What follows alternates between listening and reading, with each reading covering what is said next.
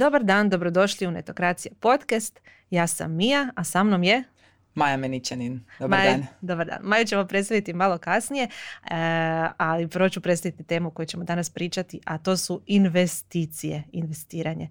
E, što tema je koja dolazi u malo zanimljiv trenutak na tržištu. Evo, baš ovo snimamo na dan kad je ministar financija dao ostavku. Priprema se Hrvatska za ulazak u eurozonu. Uh, tržište pada, inflacija je, uh, covid, rat u Rusiji. Puno toga utječe na to kako razmišljamo o novcu a mi bismo zapravo trebali pričati o investiranju.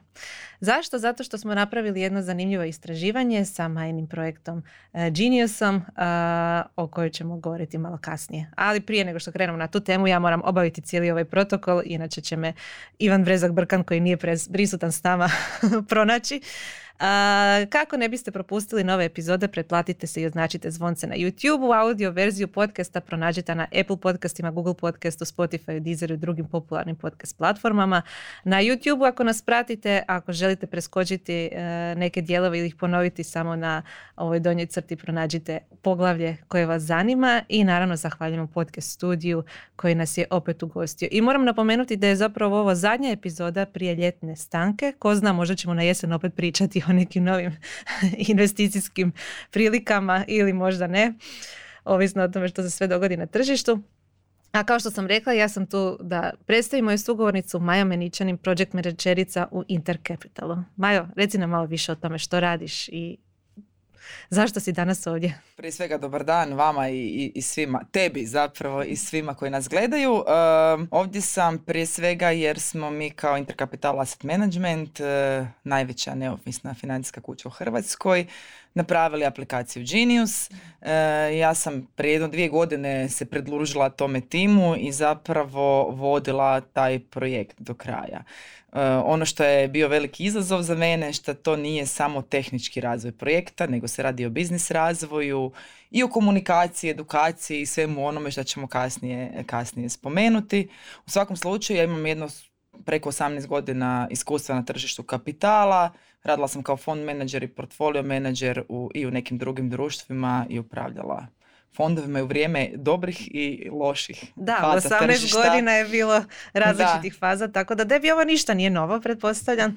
Možda ima, neke, novo. možda ima nekih novosti, ne znam, kriptovalute nisu prije postojale i tako. Točno. Ali evo, uh, Genius je zapravo aplikacija koju i sama koristim, uh, malo ćemo kasnije više o tome, a uh, povod ovom ovoj epizodi je zapravo istraživanje koje smo napravili u suradnji sa Geniusom, u kojem su sudjelovali čitatelji netokracije, uglavnom osobe koje rade u IT-u, digitalnom marketingu i drugim digitalnim sferama.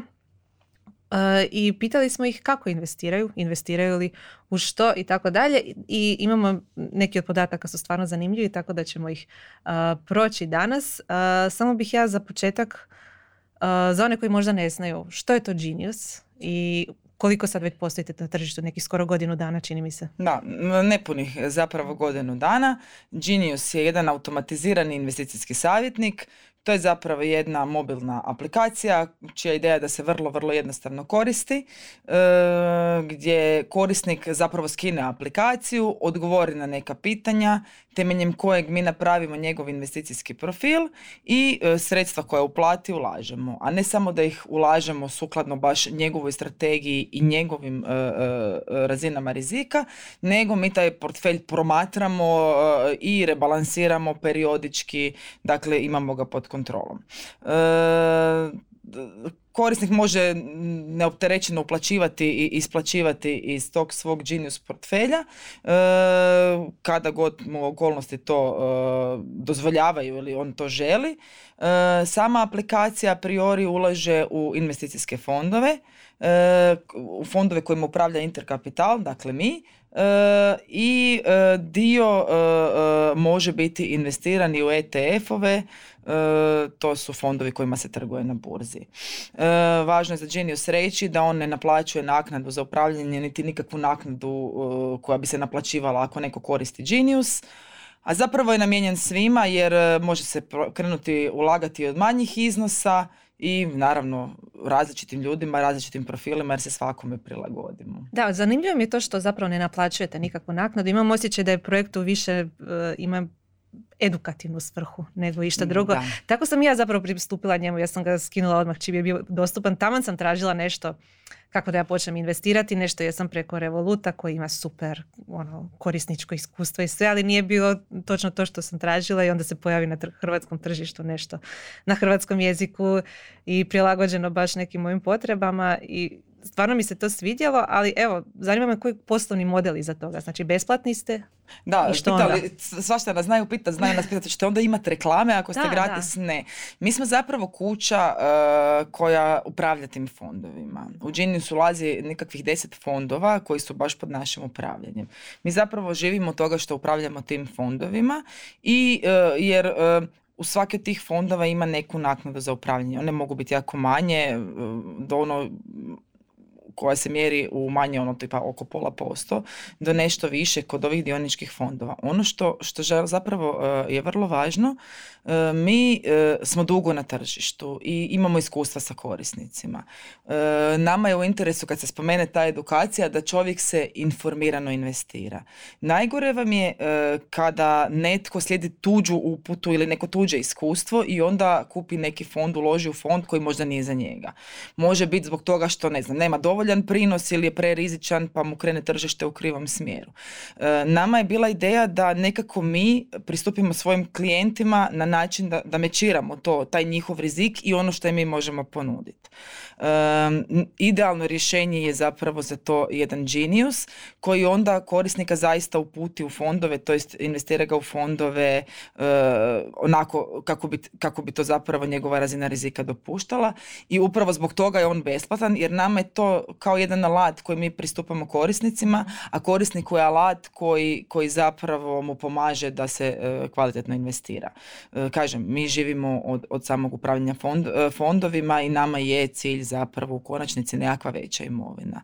Kažem, ali ne pod svaku cijenu jer loše prodan fond mhm je definitivno veća šteta nego korist, a i za nas, za korisnika i općenito za, za tržište. Da, naravno, naravno. Dobro, idemo mi na istraživanje. Mhm. A, prvi podatak koji sam izvukla je malo općenito o ispitanicima koji su sudjelovali u njemu.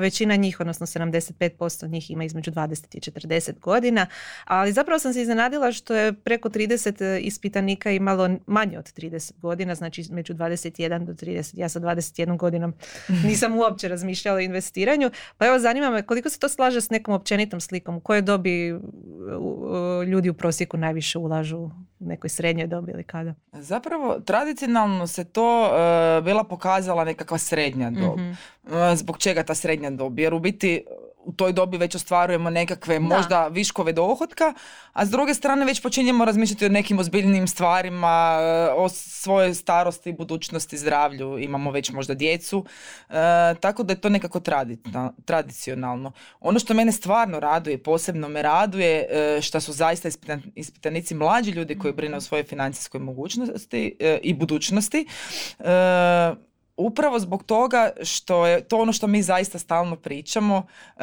razmišljajte o tome ranije i bit će vam, bit će vam potencijalno bolja, bolja budućnost. E, to je predmet i mnogih edukacija. A mislim da je danas i puno jednostavnije investirati baš jer postoje mobilne aplikacije između ostalo koje olakšavaju cijelu tu stvar i nekako i zahvaljujući njima i i tome da su financijske vijesti postale dio nekih mainstream vijesti, očito bilo negativnom, pozitivnom smislu. Imam osjećaj da je došlo do te neke demokratičnosti znanja i zato se mnogi odlučuju na investiranje. Doduše, i kriptovalute su tu pomogle oko kreiranju hajpa, ali to ćemo kasnije vidjeti koliko ih ulaže u to. Druga demografska, demografski podatak koji bih htjela istaknuti je to da su ispitanici najviše bili muškarci, 71%. A, s obzirom na to da publika netokracije koja je bila ciljana, publika ovog istraživanja je zapravo 50-50 muškarci i žene, opet pokazuje ono što i sva dosadašnja istraživanja pokazuje da je investiranje nešto što više rade muškarci nego žene. Iako sam naišla na podatak da žene koje investiraju u prosjeku postižu bolje rezultate od muškaraca to bi bilo zanimljivo vidjeti zašto, možda su jesu li ili što se događa. Kako se to slaže s nekim statistikama s kojima vi raspolažete ili uopće raspolažete s podatkom koliko imate žena raspolažemo. Znači, ovaj prvi, prvi dio e, nekako pokušavamo objasniti ovo što se zapravo više muškaraca, manje žena e, e, javilo na ovu vašu anketu. Može se možda objasniti na način da možda žene, iako razmišljaju o investiranju, možda investiraju, muškarci su možda skloni pričati o rezultatima svojim i o svojim postignućima, pa zapravo je moguće da je to razlog zašto se više muškaraca zapravo javilo. Što se tiče ovo da, da žene imaju bolji performans kod ulaganja, to mi je jako teško komentirati jer u Geniusu zapravo nema boljeg ili lošijeg performansa što se tiče spola jer gleda se individualno razina rizika čovjeka pa onda ljudi sa sličnim razinama rizika imaju i zaista slične performanse. Ono što možemo komentirati kod žena da svrha ulaganja nije samo uh, postići samo zaradu ili što bolji rezultat, mhm. e, nego je jednako, jednako važna strana medalje uh, razmišljati o rizicima.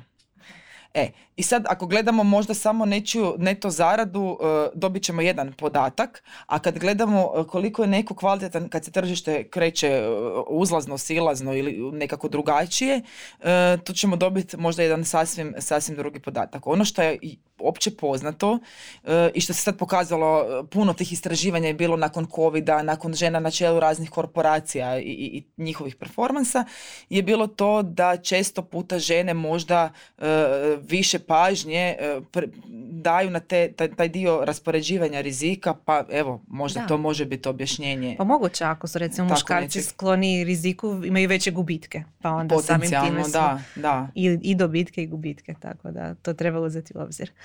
Ok, naši ispitanici dakle predominantno dolaze iz IT industrije, medija, PR-a, marketinga, digitalnog, a čak 84% njih može odvojiti mjesečne istraživanja, mjesečna sredstva za ulaganje ili štednju. I dovela sam neke od iznosa, recimo 32% odvaja od 500 do 2000 kuna, 30% od 2000 do 5000 kuna i 20% više od 5000 kuna. To, to je podatak koji me iznenadio. To je to je divan podatak. Zapravo meni je zaista drago da mladi ljudi, evo, a priori su mladi odgovarali, mhm. e, imaju tu financijsku moć da već sada mogu ozbiljno razmišljati o svojoj budućnosti i ozbiljne iznose za naše pojmove ovaj, odvajati. E, i to, je, to nas zapravo jako veseli. Ono što želim reći je da svatko bi od nas trebao barem probati odvajati e, što značajniji iznos za svoju financijsku e, budućnost ili sigurnost. I uh, uvijek naš savjet i uvijek ono o čemu mi pričamo nije to odvajanje jednako rješenje za svakoga, znači neko će to rasporediti na, na tri proizvoda, neko na pet, na, neko na različite načine. Kasnije vam mogu i objasniti mm kakve su možda najbolje metode određivanja uh, kako to zapravo rasporediti. Pa da, evo baš kad pričamo o rasporedu, 32% ispitanika ulaže više koji im ostane, a 35% njih kombinira ulaganje i štednju, ali gotovo 30% ispitanika, iako imaju sredstva, taj novac ne ulaže, nego ih stavlja na štednju ili čuva na računu, što je doba inflacije možda i nije najmudrija.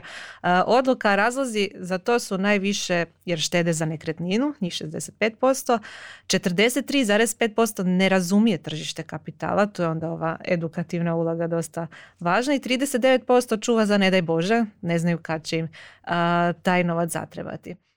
Meni je zanimljivo ovo što znači 43,5% njih koji ne ulažu ne razumiju tržište kapitala.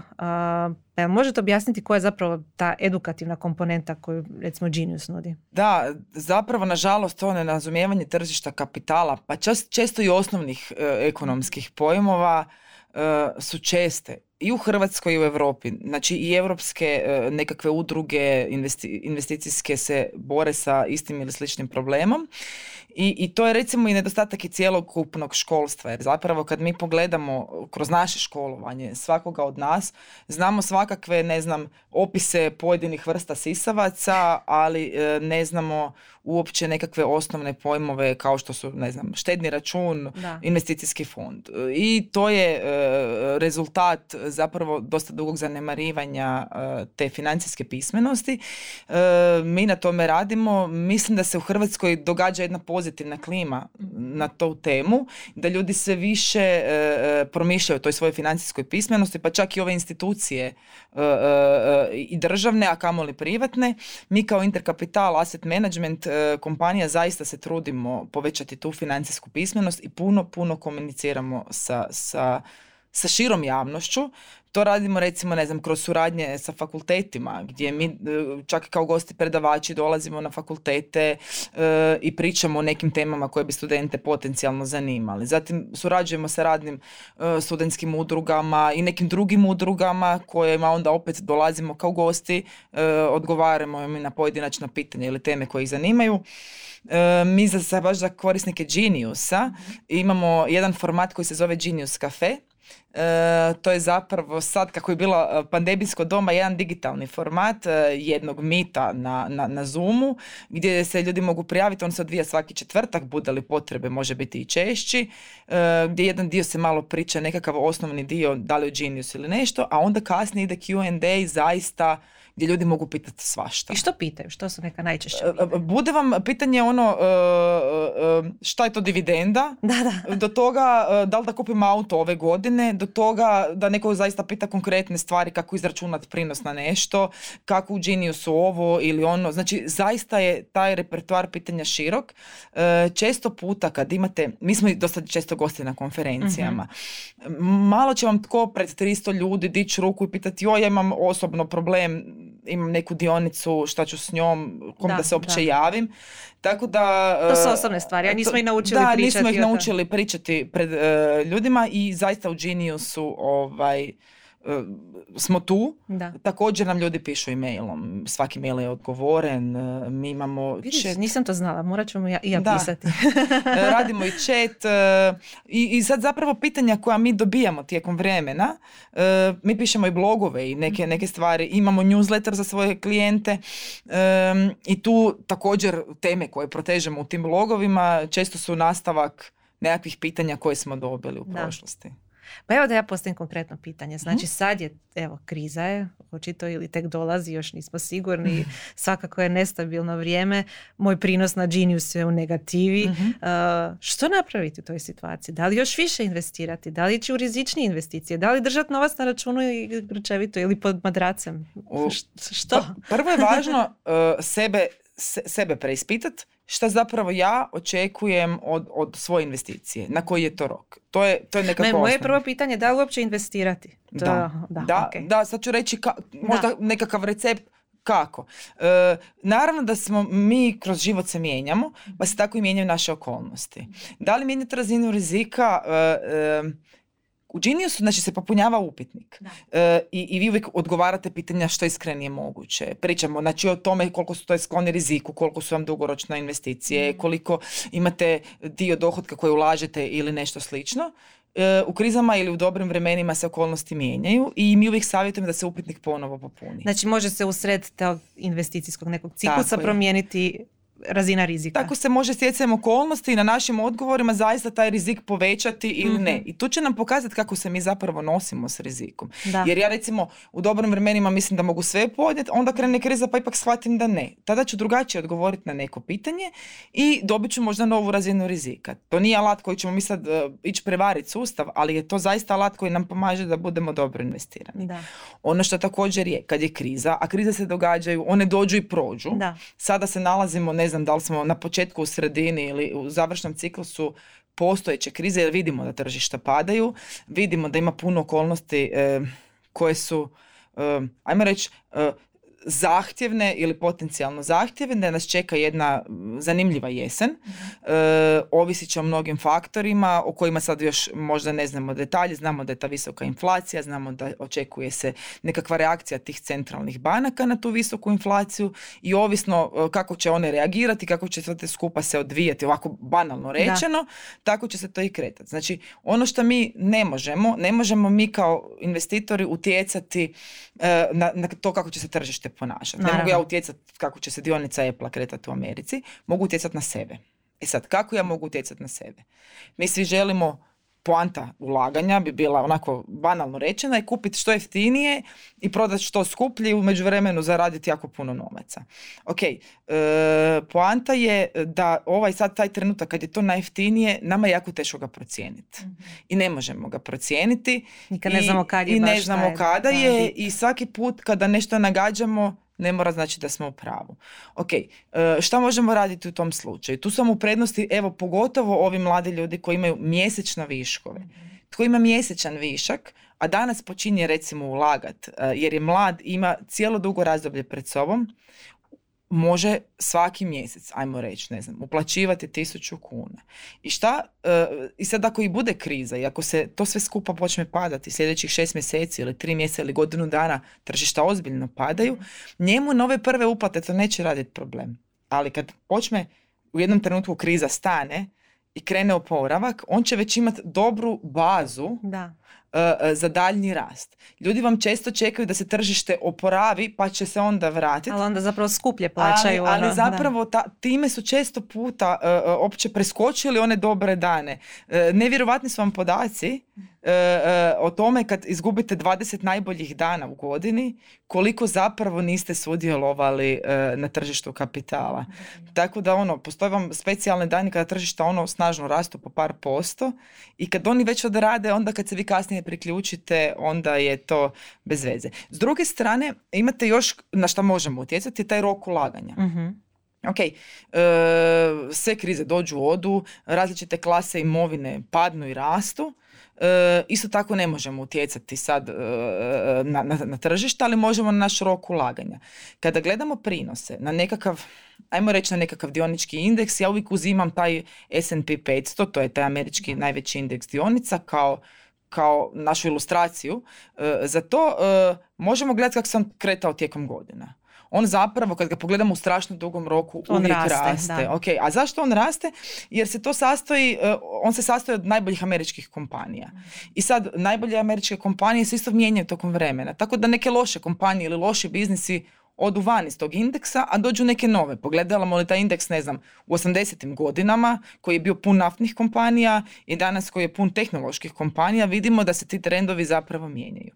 I kad mi promatramo te, te, ta, ta investiranja u duljem roku, vidimo da se ona u prosjeku, e, kako se to kaže, zapravo konvergiraju u istu točku. Da. Znači, vi što dulje ulažete, zapravo vam se prosječan prinos e, e, približava nekom sa, sa jednakom ili sličnom duljinom ulaganja. Tako da u pravilu e, e, od od, od negativnih e, pomaka vas štiti, štiti zapravo taj, taj isprekidani taj market timing kad vi mjesečno uplaćujete ili periodički i što zapravo dulji rok ulaganja. Super, znači dugo ulagati i onda ulagati u neku industriju, a ne može u pojedinačne tvrtke dionice, to je, više rizično. Iako može biti, da. da, da. Periodički i dugo, odlično. Um, dobro, idemo se vratiti malo na istraživanje. Um, mnogi Dakle, kao što smo vidjeli, ne razumiju tržište kapitala, ali 80% ispitanika ipak voli, vole sami donositi odluke o ulaganjima. Pa će možda donijeti i krive odluke. Dobro. Tek njih 10% preferira da njihovom imovinom upravlja neko stručan. Kako uopće to dvoje pomiriti? koliko recimo Genius nudi taj balans između toga da ipak imaš osjećaj da si, imaš neku vrstu kontrole nad e, e, svojim investicijom, a opet imaš savjet nekog stručnog? Zapravo, zato što mi ne dajemo svima isti savjet. Ajmo to reći da je to prva distinkcija, jer svako od nas je različit i onda e, se baš tim Genius portfeljom upravlja to se zove tailor made, kreirano baš po korisniku i po njegovim odgovorima. E, ja isto baš ne bi voljela da budem e, dio mase i da mene obuku isto kao i sto ostalih ljudi u istom dućanu, kako bi vam rekla. Ja bi isto voljela odabrati svoju odjeću. E, na taj način, ja vjerujem da mnogi razmišljaju da ne žele biti dio nekakve ogromne mase nekakvih ljudi koji nemaju nikakve želje ni, ni, ni stavove. Tako pretpostavljam da je to psihološka stvar, jer zapravo život je brz e, i nemamo toliko vremena mi sad samostalno svakodnevno odlučivati e, koju ćemo dionicu ili neki drugi instrument kupiti ili prodati. Tako da ja vjerujem da e, većina ljudi ipak želi nekako pasivan biti u tome i ne morati svaki dan donositi odluke. A s druge strane žele imati jasnu sliku o tome što se događa. Znači u Geniusu evo recimo možete uvijek vidjeti u svakom trenutku svoje stanje, vidite kako se kreće, mi radimo na tome da vas obavještavamo što se događa na tržištu. Interkapital kao kompanija daje, to radimo kao jedino društvo u Hrvatskoj, dajemo Outlook, znači naš view na, na, na, pregled tržišta u sljedećem razdoblju i to objavljujemo javno e, i to su apsolutno dostupni podaci. E, tako da nekome to može do, pomoći prilikom donošenja nekakvih investicijskih odluka, ali činjenica je da pitanje baš da li gotovo svi ljudi imaju vremena i, i, i alata da bi svakodnevno sada ili vrlo često donosili odluke o svojim ulaganjima. Da, da, mislim da mnogi nisu ni svjesni zapravo koliko uh, posla stoji iza toga je. prikupljanja informacija i praćenja tržišta rada pa se malo igraju, onda izgube. I, i to je ok. da, da, to, to, je isto edukativno. Isto je zapravo jedna škola i, i to će možda čovjek zaista raditi s, jedan, s jednim dijelom imovine. Da. Evo, kažem, ja sam profesionalac na tržištu koliki niz godina. Uh, ja uh, u ovoj fazi sada života uopće ne trgujem e, privatno pojedinim e, vrstama papira. uh Prvenstveno iz razloga jer nemam vremena. Da.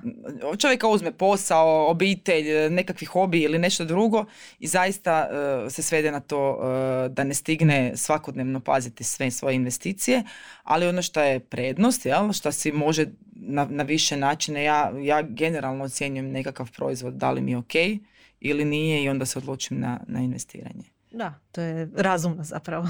da. Ok, idemo sada malo pričati o tome koliko često uh, ulažu oni naši ispitanici koji mm se bave time. 40% njih ulaže na mjesečnoj razini, 38% njih kad se ukaže dobra prilika, a 20% njih čeka da skupe neku veću uh, sumu. Iznenađujuće da većina ulaže kratkoročno na rok od 1 do 5 godina, a 11% njih uh, ulaže na više od 20 godina. Ovo činjenica da ulažu kratkoročno na 1 do 5 godina je zapravo kontradiktorna sa ciljevima koje oni imaju od investicije, jer velik broj želi investiranjem osigurati mirovinu ili ranu mirovinu, FIRE lifestyle ili financijsku neovisnost. FIRE to je ono rana, rano umirovljenje, da. Kako to komentirati? Znači taj sraz između toga da zapravo ulažu na jednu do pet godina, a žele si osigurati mirovinu time. To i nekak ne, ide, ne ide pa, jedno s drugim. Ja to mogu jedino objasniti da imaju strašno velike e, prihode, to je slobodne dijelove, da oni zaista u par godina e, stignu, stignu skupiti dovoljno da se umirove, to bi bilo sjajno. E, no mislim da možda to nije, nije slučaj. Mi imamo svi, to su mladi ljudi koliko vidim mahom i vrlo su optimistični, što je zapravo jako dobro. odlično imati super ideja i, i, i, ovo, i ovo na različite rokove ulaga, to je super.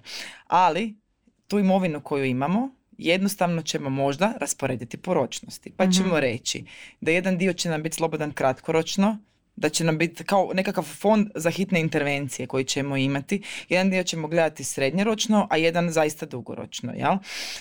E, kada mi dođemo, kad smo mlađi zaista razmišljamo kratkoročno, evo i, i, i, i, i sami smo tu i sam, prije same emisije rekli kad smo bili mladi da nismo puno razmišljali o nekakvoj budućnosti, nek smo gledali ne znam kako ćemo se zabaviti ili šta ćemo sutra raditi, e, tako, e, tako i ti mladi ljudi. Ono kad e, vi rano počnete štediti, ranije dosegnete neke razine te financijske slobode i financijske sigurnosti kada dođete u neku fazu financijske sigurnosti, vama se tada horizont uh, ulaganja značajno produljuje. Jer onda ne morate imati onaj fond ako vam se pokvari veš mašina, da li ću dići kredit ili ću posuditi od prijatelja ili, ili ću uopće za to imat. E, tu je možda ta disproporcija kod mladih ljudi da još nemaju nekakav pul imovine. Kako se vaša imovina počne povećavati na razne načine, tako vi počnete ipak malo razmišljati s nižim razinama rizika i, i tad počnete razmišljati u nešto dužim rokovima. mm Tako da vjerujem da i ove uh, možda uh, eskapade, ja ću zaraditi puno u kratkom roku su super jer daju uh, optimizam, ali mislim da će se one kroz vrijeme ovaj, promijeniti. promijeniti da, Preskočila sam sad, sad vidim jedan podatak, a to je zapravo u što najviše ulažu naši ispitanici. uh A, najviše vole kriptovalute, dionice, pa fondove.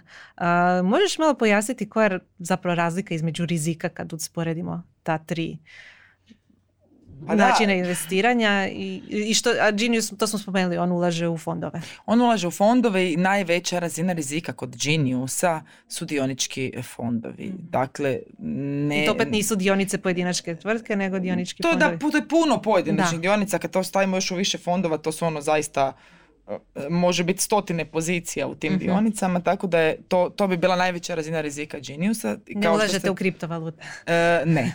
e, to ne znači da nećemo imati e, neko od rješenja za, za kripto u budućnosti, uh na čemu zaista radimo, ali sada smo orijentirani samo na ove, ajmo reći, tradicionalne e, klase imovine. Što se tiče e, kripta i ovako, Dionica je zapravo odražava jednu kompaniju njezinu vrijednost. mm Kompanije i dionice postoje ono više od stotinu godina i mi imamo zaista dug rok uh, u kojem možemo to promatrati, već naći nekakve ono uzroke, posljedice ponašanja na tržištima i to. Kod kripta, znači nemamo vrijednost uh, neke kompanije, nego imamo vrijednost potencijalno ili neku drugu upotrebnu vrijednost uh, određene tehnologije. S obzirom da to nemamo tako dugu povijest kretanja tih kripta. Ono što za sad možemo zaključiti da su one jako volatilne, znači ta cijena zaista ide puno gore dolje. I evo, sad nedavnim e, događanjima tog pada, pa još nekakvim e, drugim događanjima e, od ovih kompanija koje dakle nude te mjenjačnice, vidimo da tu postoje određeni rizici. Ja ne mogu komentirati kripto u dugome roku, sigurno postoji neki potencijal toga jer ne, bi, ne bi ljudi o tome toliko pričali, ali isto tako svi ćemo se morati resetirati, pogledati koji rizici postoje i, i vjerovatno će se onda i očekivanja i, i prinosi na samom kriptu uh, početi drugačije ponašati. Što se tiče samih ETF-ova, to su također, to su zapravo također investicijski fondovi. razlika između ovih klasičnih fondova i ETF-ova, oni se zapravo zovu Exchange Traded Fund. Funds, uh, oni, su, oni se trguju na burzi, poput dionica. I dostupni su također gotovo svakome. Najčešće se priča o nekakvim dioničkim uh, tim uh, fondovima koji prate neke određene indekse, takozvani onaj S&P ili nešto drugo, ali postoji širok spektar tih ETF-ova koji ulažu i u zlato i u neke druge e, komoditije, znači robe, u obveznice, u, u kombinacije toga, dakle spektar im je zaista širok. Kod ETF-ova vam je e, bitno to da su oni, oni repliciraju neki indeks, oni repliciraju neko ponašanje i njima se ne upravlja aktivno, nego e, samo repliciraju, pa njihova naknada za upravljanje nešto povoljnija, ali tu imate recimo kad ga kupujete najčešće neku naknadu brokeru ili skrbniku ako e, to čuvate na nekom računu. Ok, mislim da je sad jasnije. A kad smo već ušli u ovaj kripto, e, postavili smo pitanje i ulaželi netko u NFT-ove. Samo 8,9% ispitanika naših je odgovorilo da da. A to je posebno zanimljivo tržište koje sad izuzetno u padu. Imaš li neki možda komentar na to? Ja zapravo slabo razumijem to tržište, zaista nisam profesionalac u njemu, ali e, uvijek vam je, e, kad se dese nekakvi e, rizični događaj u svijetu, bez obzira uh, o kojoj se klasi imovine uh, radi, uvijek se zna šta je jako malo rizična imovina i onda ona manje reagira, a sve ovo što nam je ili manje poznato, ili se nalazi na tržištima u razvoju, ili je nešto što nam je malo dalje, to češće kao ono, uh, um, kao sve što je dalje od nekakvog mainstream tržišta, to recimo najčešće puno više se osjeti pomac. Da, da, da. Evo, to, to je istina. Tako možda objasnila. ok, uh, 60% ispitanika ima pozitivna iskustva s ulaganjem, tek 1,8% negativna, 36,4% nema ni pozitivna ni negativna iskustva. I 94,5% njih planira nastaviti ulagati i nijedan ispitanik nije rekao da želi prestati. Je li to dobra brojka? to je jako dobra brojka. Zapravo smo shvatili e, da moramo ulagati mi za svoju budućnost Mhm. E, i da jednostavno to je očito nekakva e, sad već činjenica koja je među nama. E, činjenica je da je, pa kad pogledamo i demografsku strukturu Hrvatske i sve, da ono što se sami privredimo, na to možemo računati. Sve ostalo je podložno nekakvim, ne znam, vlastima, zakonima ili općenito da li će biti novaca, da, da li će Da. biti novaca za sve. E, tako da u tom smislu je to stvarno dobra brojka. S druge strane, e, ova pozitivna ili negativna iskustva, ovo što jako ljudi puno ima pozitivne iskustva me jako raduje, ali može opet biti rezultat e, toga što je prethodnih godina možemo gledati tržište koje je prilično tome raslo. Mhm. E sad, zadovoljstvo također može doći iz toga da su oni Misliš svi da u plusu. ponovimo istraživanje za šest mjeseci pa da vidimo što će onda Da, reći. vidjet ćemo što će onda biti, koliki je ono prag tolerancije ljudi Da. kada ako nešto krene e, i u krivom smjeru. S druge strane, zadovoljstvo nekakvom investicijom ne mora biti samo, to je isto ono stvar osobne procjene, ne mora biti samo e, performansom. Da. Ja mogu biti zadovoljna nekim proizvodom, uslugom, a jer su korektni, odgovaraju na vrijeme, ne znam, nisu skupi, šta ja znam, pa da mi je prinos možda ne toliko bitan. Neko mi je samo bitan prinos, pa će ono sve što nije, ne znam, rast od 10% cijeniti kao lošim iskustvom. E, Tu, tu se razlikujemo, uh, ali stvarno su za rezultati dosta dobri. Evo mi možemo reći e, sa, sa iskustvima iz Geniusa, e, većina, kako je sad tržište zaista negativno, tako su i pojedini Genius portfelji imaju negativan performans od početka godine, što je, što je Vidjela sam. ajmo reći normalno. Ono što posebno veseli, mi smo zaista u stalnoj komunikaciji sa korisnicima i stalno e, ih izvještavamo što se događa na tržištu. E, ljudi i dalje, više od 75% naših korisnika redovito uplaćuje nevezano za ova kretanja. I to ide na tezu onoga da smo ipak dobro iskomunicirali to ako sad krećeš ulagat na dugi rok, ulaži mjesečno i neće te bolet Da. ti, ti pomaci od 10, 20 pa možda i 30% na, na, na, na imovini. Te mi reci zapravo kad ste kreirali Genius, uh, mislim, vi već imate klijente i ono, oni su jedan tip ljudi. Za koji tip ljudi je zapravo bio namijenjen Genius? Koja je ta ciljana skupina? Su to neki koji nikad nisu investirali ili koji traže neki novi način investiranja ili mlađi ljudi, ljudi, ne znam, što, žene koje ne investiraju ili što? Genius je zapravo e, najprije namijenjen za ljude koji žele ulagati na jednostavan način, a žele da netko to profesionalno radi za njih. Nije nužno imati puno novca. E, u Genius možete ulagati sa 500 kuna inicijalno. Aha, to je najmanji iznos. To je najmanji iznos. Tako da on zaista ideja da bude dostupan svima i razvojem tehnologije tokom vremena mi to možemo ponuditi svakome. Nekada je usluga poput Geniusa bila namijenjena samo ljudima koji imaju veliku imovinu, ne znam, milion kuna na više, gdje su oni onda sjedili jedan na jedan sa fond menadžerom i, nekakvim timom koji onda njima krojio ulaganje. Ono što se sad događa je da Genius to može napraviti svakome već za 500 kuna. E pa da, pa to je vjerojatno i razlog zašto um, i mlađe osobe razmišljaju o investiranju kad imaju ovakve mogućnosti. Gdje su one bile kad sam ja bila mlađa? e, imam zadnje pitanje za tebe, sad ovo, malo jesmo već pričali o tome, ali možda da nekako damo neki finalni savjet za kraj, jer stvarno jesu nesigurna vremena, zanimljiva vremena. Evo, sad netko da ima određenu svotu novaca ili određenu svotu mjesečno, u što bi ti recimo evo, osobno sad investirala? Jel su to opet fondovi, taj neki sigurniji način investiranja ili jedna dionica neke tvrtke ili nekretnine? Š- Ok, Zlato. što? Uvijek, uvijek ima više odgovora na to pitanje i nije uvijek rješenje samo jedna opcija. Mhm. E, ja da to radim i kad počnem tako nešto raditi, znači prvo razmislim šta imam i čemu mi to služi. Razmišljam o rokovima. Znači sa strane ostavim jedan dio koji će biti taj fond za popravak veš mašine ili nekakve ono stvari koje mi mogu iskrsnuti, a želim do tih novaca lako doći. Zatim ima jedan nekakav najveći komad koji je ta nekakva štednja, investiranje varijanta koja onda recimo u Geniusu će se prilagoditi razini rizika Mhm. korisnika ili će samostalno odlučiti već u neki od, od dru- drugih instrumenata, da li je to skup dionica ili nekih fondova, ako znaju ili žele samostalno odlučiti. A uvijek bi jedan dio, onaj egzotični dio, e, ostavila za nešto egzotičnije, Ako pričamo sad o, Da, o da. toj financijskoj imovini i to bi onda možda mogao doći nekakav, da li kripto, da li nekakvi Nešto sad, rizičnije, što nas da. možda čeka iza ugla još ne znamo da. postoji.